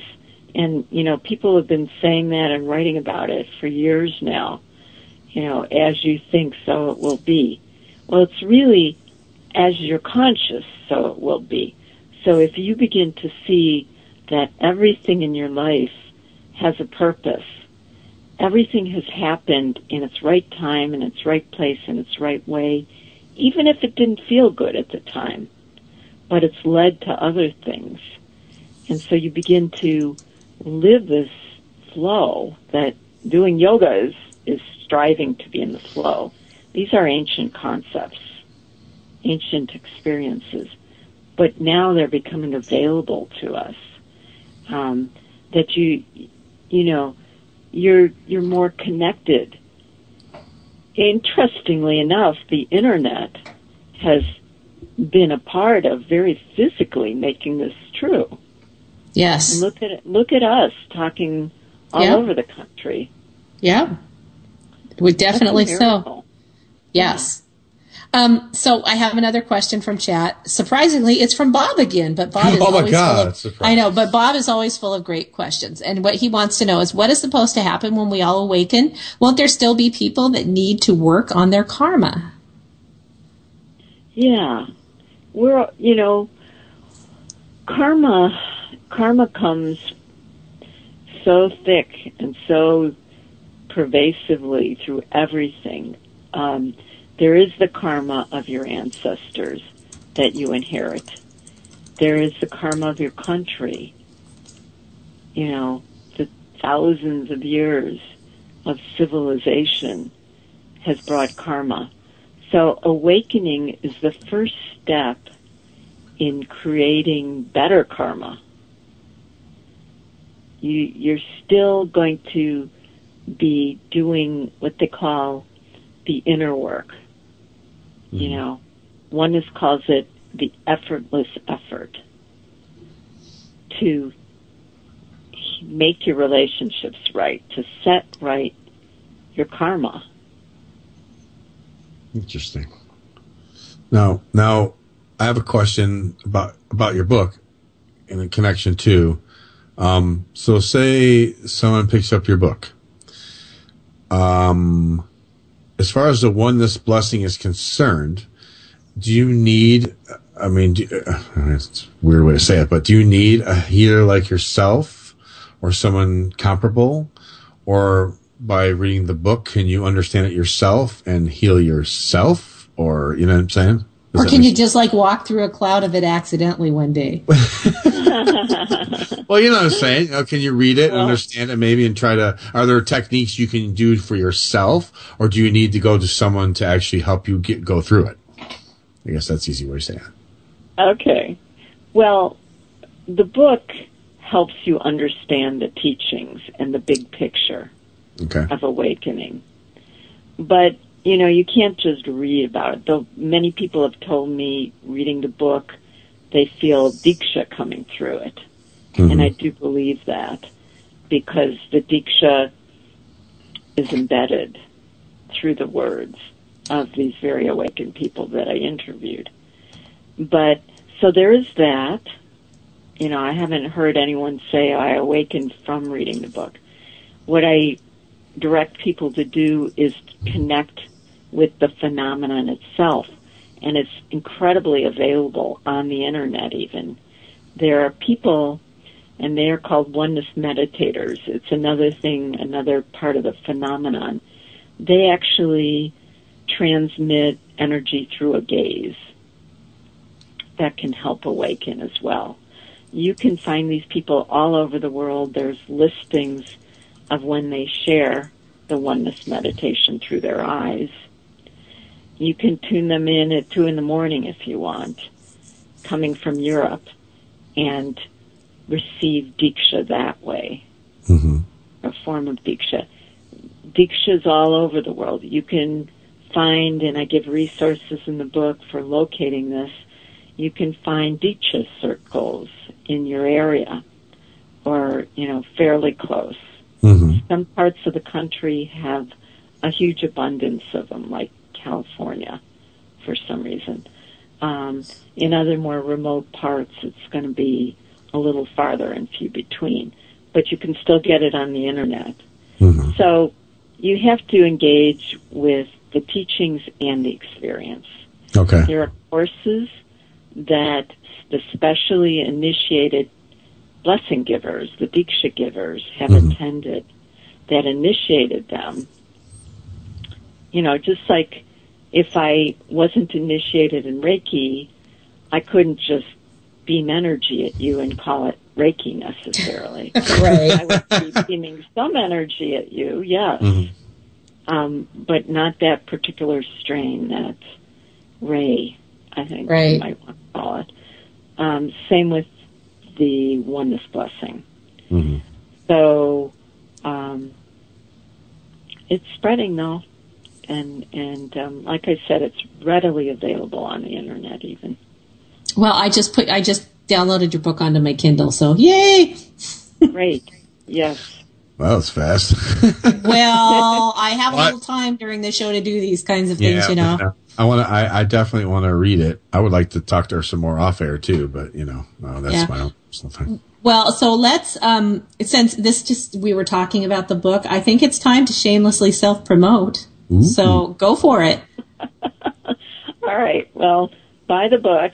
You can order the book or the Kindle version on Amazon.com, BarnesandNoble.com. It's in many bookstores. And it's Uh, called and, it- and it's called The Oneness Blessing, how, uh, subtitled "How Diksha Can Help You Become Your Authentic Self, Heal Your Relationships, and Transform the World." You can also go to my website, which is www.fromtheheartcenter.com. Fromtheheartcenter.com. And you will find much more about all this and links to purchase the book. And um, in the book, like I said, there's resources.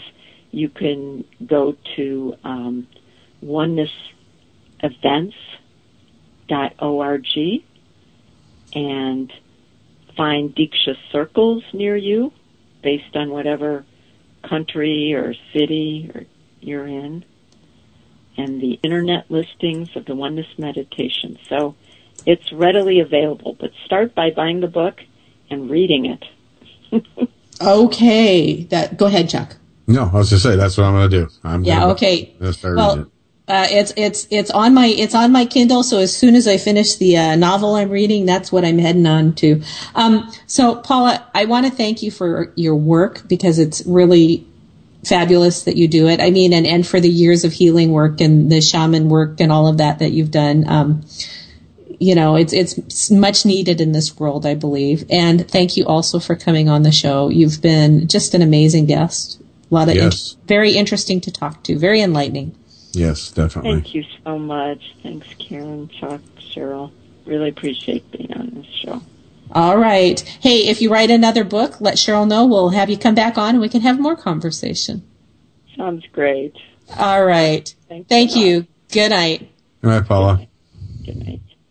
So, Chuck, Yes. you were giving me looks. What do you mean looks? I don't know what you're talking Like, about. like, Like- huh, maybe I need to be listening to this. Yeah, kind of. Yeah. Uh, yeah, it's kind of weird that we happen to have a show that talks about the stuff that happens to be uh, has a lot to do with uh, different things, but especially something mentally, I guess, or emotionally that I'm going through that could actually maybe help. So I just found that kind of interesting how it all kind of fit like that. So Isn't it funny how life is like that, Chuck? yeah, life just seems to throw crap at you all the time, you know. It's know. not crap. It's it's all good. I know. I know. It's all No, good in I'm, the hood. I'm definitely. I, well, I have her website like written down, but I'm definitely going to get a hold of her to see if maybe, uh, you know, she could help me out a little. There you go. Hey, Cheryl. I should caught her be ready. again. I should be ready. Let's just start talking about Bigfoot penises again. Forget Cheryl. Oh, now she has to edit this part of the show Thanks, too. Chuck. See? I'm making sure it stays in. yes, Cheryl. Yes, wow. I'm just, I'm sorry. I was just like kind of like transfixed on thinking about the show and and everything that we you Yeah, guys good talked about guess. with Paula. That was and really yeah. yeah. That was. I quite was- quite enjoyed it. And I thought I thought I would not understand it, but I but it, it I it's knew quite understand. yeah. It, it, I quite get it, you know. Mm-hmm. So Yeah, I, I at its at, at its most basic, it's actually quite simple. It's it's so simple. It's shocking that we don't understand it intuitively from the minute we're born, well, I or maybe we out. do. Well, I just freaked out when we did the little session there um, because I mean I've tried to meditate. I, I swear to God, I've tried to do all that stuff, and all this blah blah blah blah in my head, and nothing happens. And I also I'm like I'm trying to meditate. I'm thinking about work, and I'm thinking about this, and it's like, but for some reason, it just all just kind of went whoosh, just for that thirty That's seconds. That's good. Well, and and you know that's that's the only way that we would allow thirty seconds of dead air on on the show, really, which goes against absolutely every fiber of all of our beings. Yeah, yeah. Because as, soon as, I- as soon as I heard silence, I was like, "Should I talk? Should I talk?" And I'm like, "No, Chuck. You're supposed to be meditating and relaxing. So shush." Shush. You did good. Yeah, hope- you didn't blurt anything out. No, Were I, you like peeking through with one eye open to see if we had our eyes closed? no. I told myself, now, Chuck, when the silence comes, don't talk and do what you're told because it's part fart, of the show. fart, yeah. fart, don't fart. So, and hopefully the hopefully the um the the listeners, whether they're you know, coming forward later, you know, when they hear this recorded, or the people that are listening now, I hope maybe they got something out. of it. I'd be curious to know if they got something out of it. So you can just type in chat if you did right now. Yeah, have a couple definitely. minutes. Yeah, definitely. So um, while we're doing that, Yeah. Cheryl. Oh, she she knew this time. I didn't catch her off guard. I she knew what was coming. Prepared, prepared. I tell you. Um, next t- next Thursday, July second. Please join us on Paranormal Underground Radio in the Dark because we are going to be talking about Bigfoot in a good way. I'm not saying it. I don't wait. What makes you think that penises are negative? Uh, see, I didn't say it. She did it now. And oh, you guys, Cheryl's gonna kill I'm us. gonna be busy Ser- editing. My gosh, thanks a lot. You guys must want me to work, work, work, work. no, we're gonna be talking to Barb Shoop, Bigfoot witness and evidence collector, and from, Ooh, from what I mhm. understand from uh, our friend Patty Valdez, she is pretty amazing. That's what Patty says. So that's going to be exciting. We get to talk about Bigfoot. Patty, Wait. Patty recommended her to the show. Yes. Does she like? Does I don't want to say? I was just gonna say, does she hunt Bigfoots? But I mean, does she go Yeah. up? Feel the, oh, yeah, she's oh, a field researcher. oh, Well, Right? she's gonna be Cool. Yeah. You know who's going to be really, really jealous about that one? Mm-hmm. Rick. Yeah. Mm-hmm. Because Rick loves him some Bigfoot. Uh huh. But she I'm not some, gonna. I'm not gonna. He loves some Bigfoot, doesn't he? I'm not gonna say it because of its small things. Oh my gosh. No, but I, I no, I actually this is cool because I never got the chance to talk to anybody about Bigfoot person. Well, I no, I no, I did. I talked to Chad Lewis once on my show, but it wasn't about Bigfoot. It was about the the flying monster thing that we had on their show.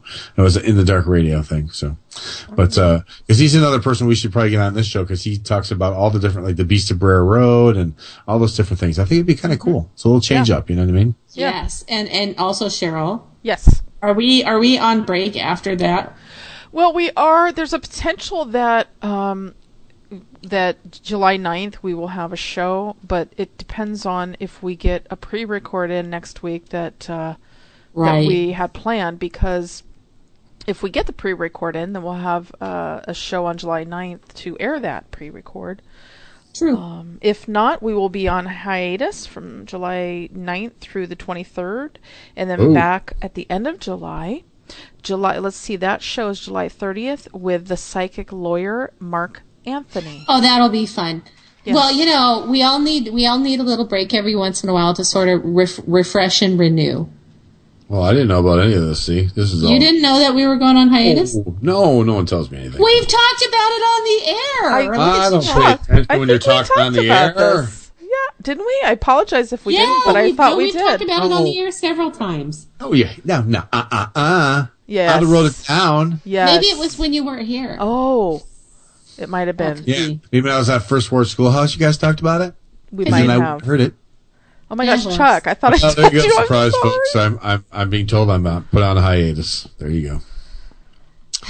Silence Um, it. Chuck. I Cheese. also I also heard a rumor that that there's a magazine in the making. Well, it's actually online.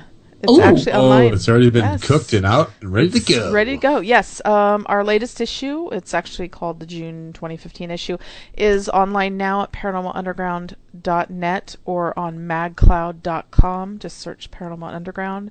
And for anyone who would like to take a little peek at the magazine, email me at editor at paranormalunderground.net that you would like a free PDF and I will email it to you because I love you.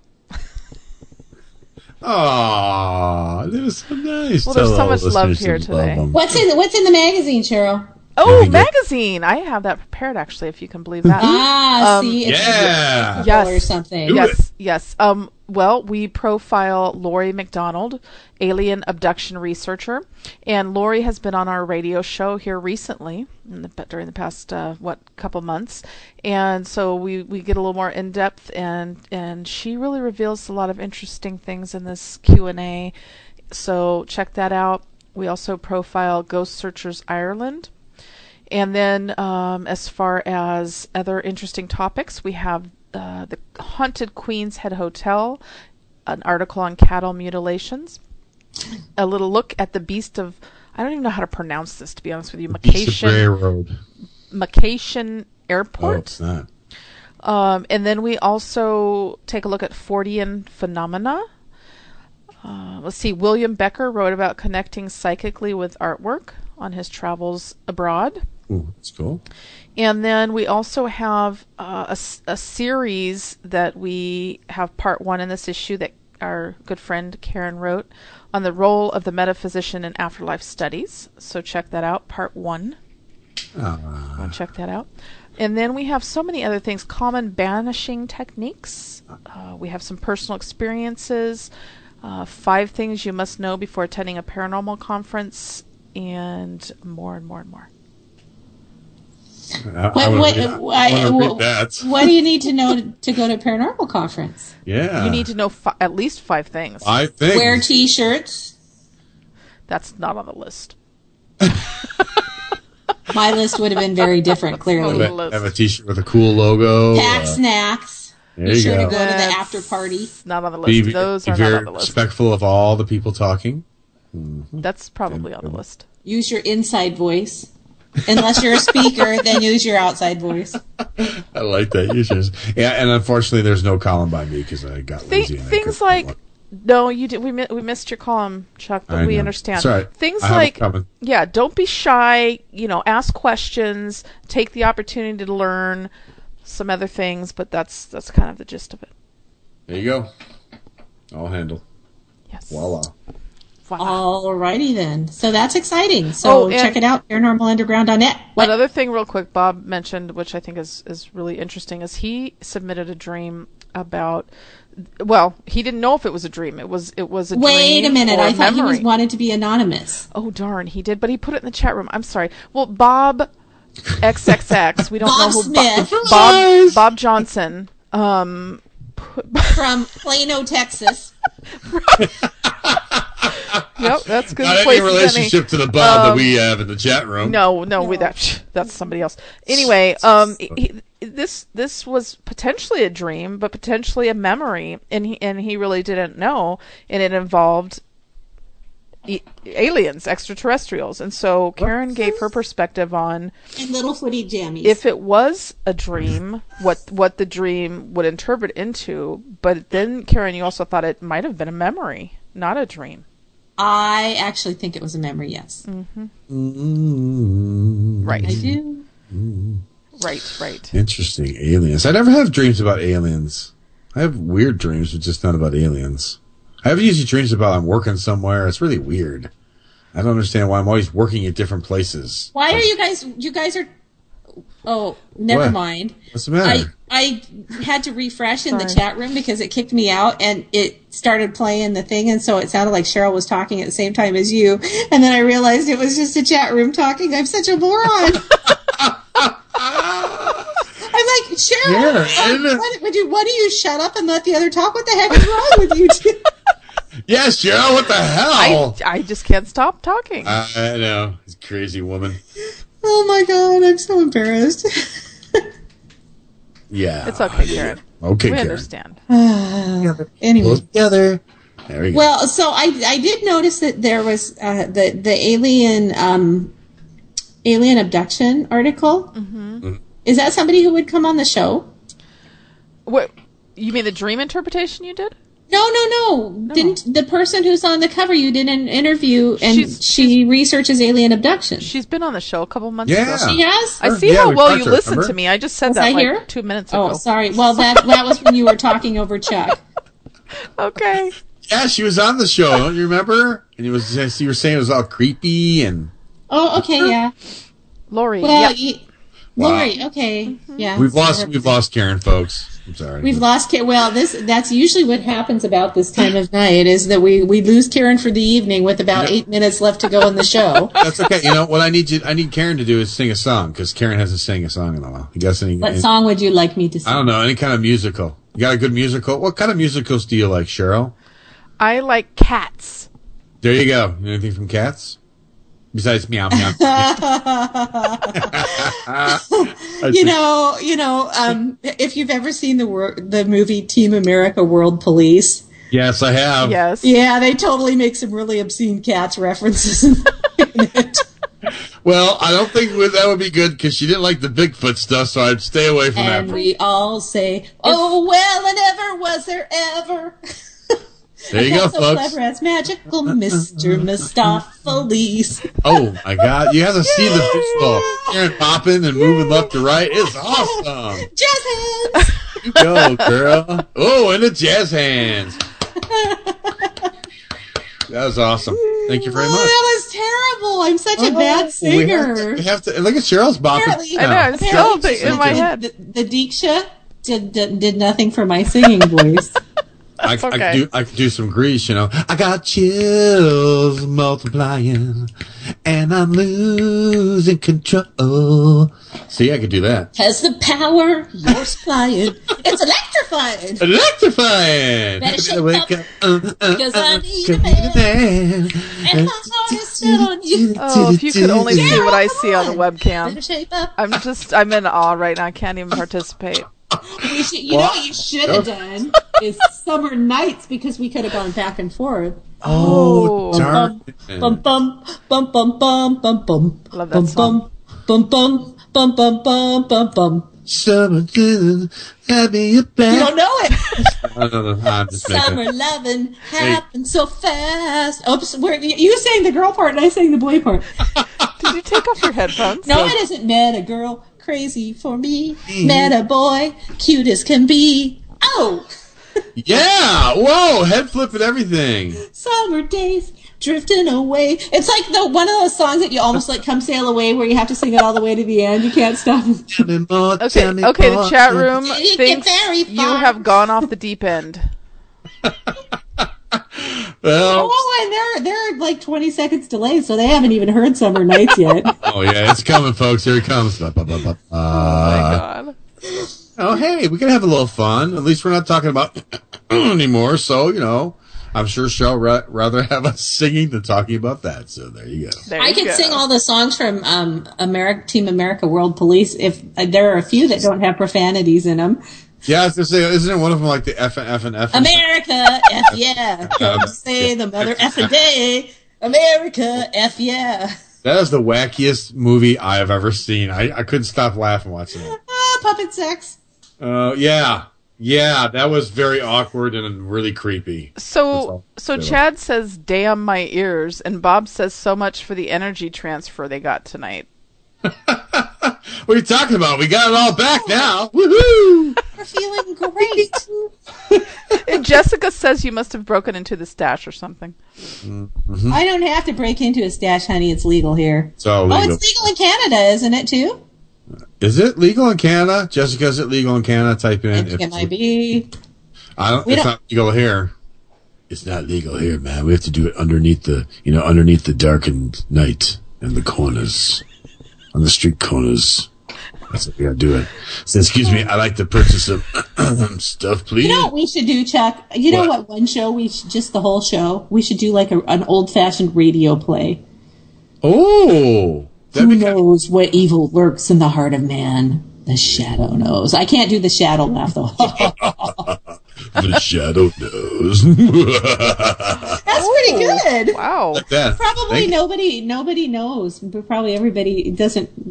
We could know do the all Orson. Welles thing when the aliens are attacking and Oh, you know what? When I was in the seventh grade in my extended, um, I was like in the gifted kids class. I know that's hard to believe, but I was. are you saying gifted?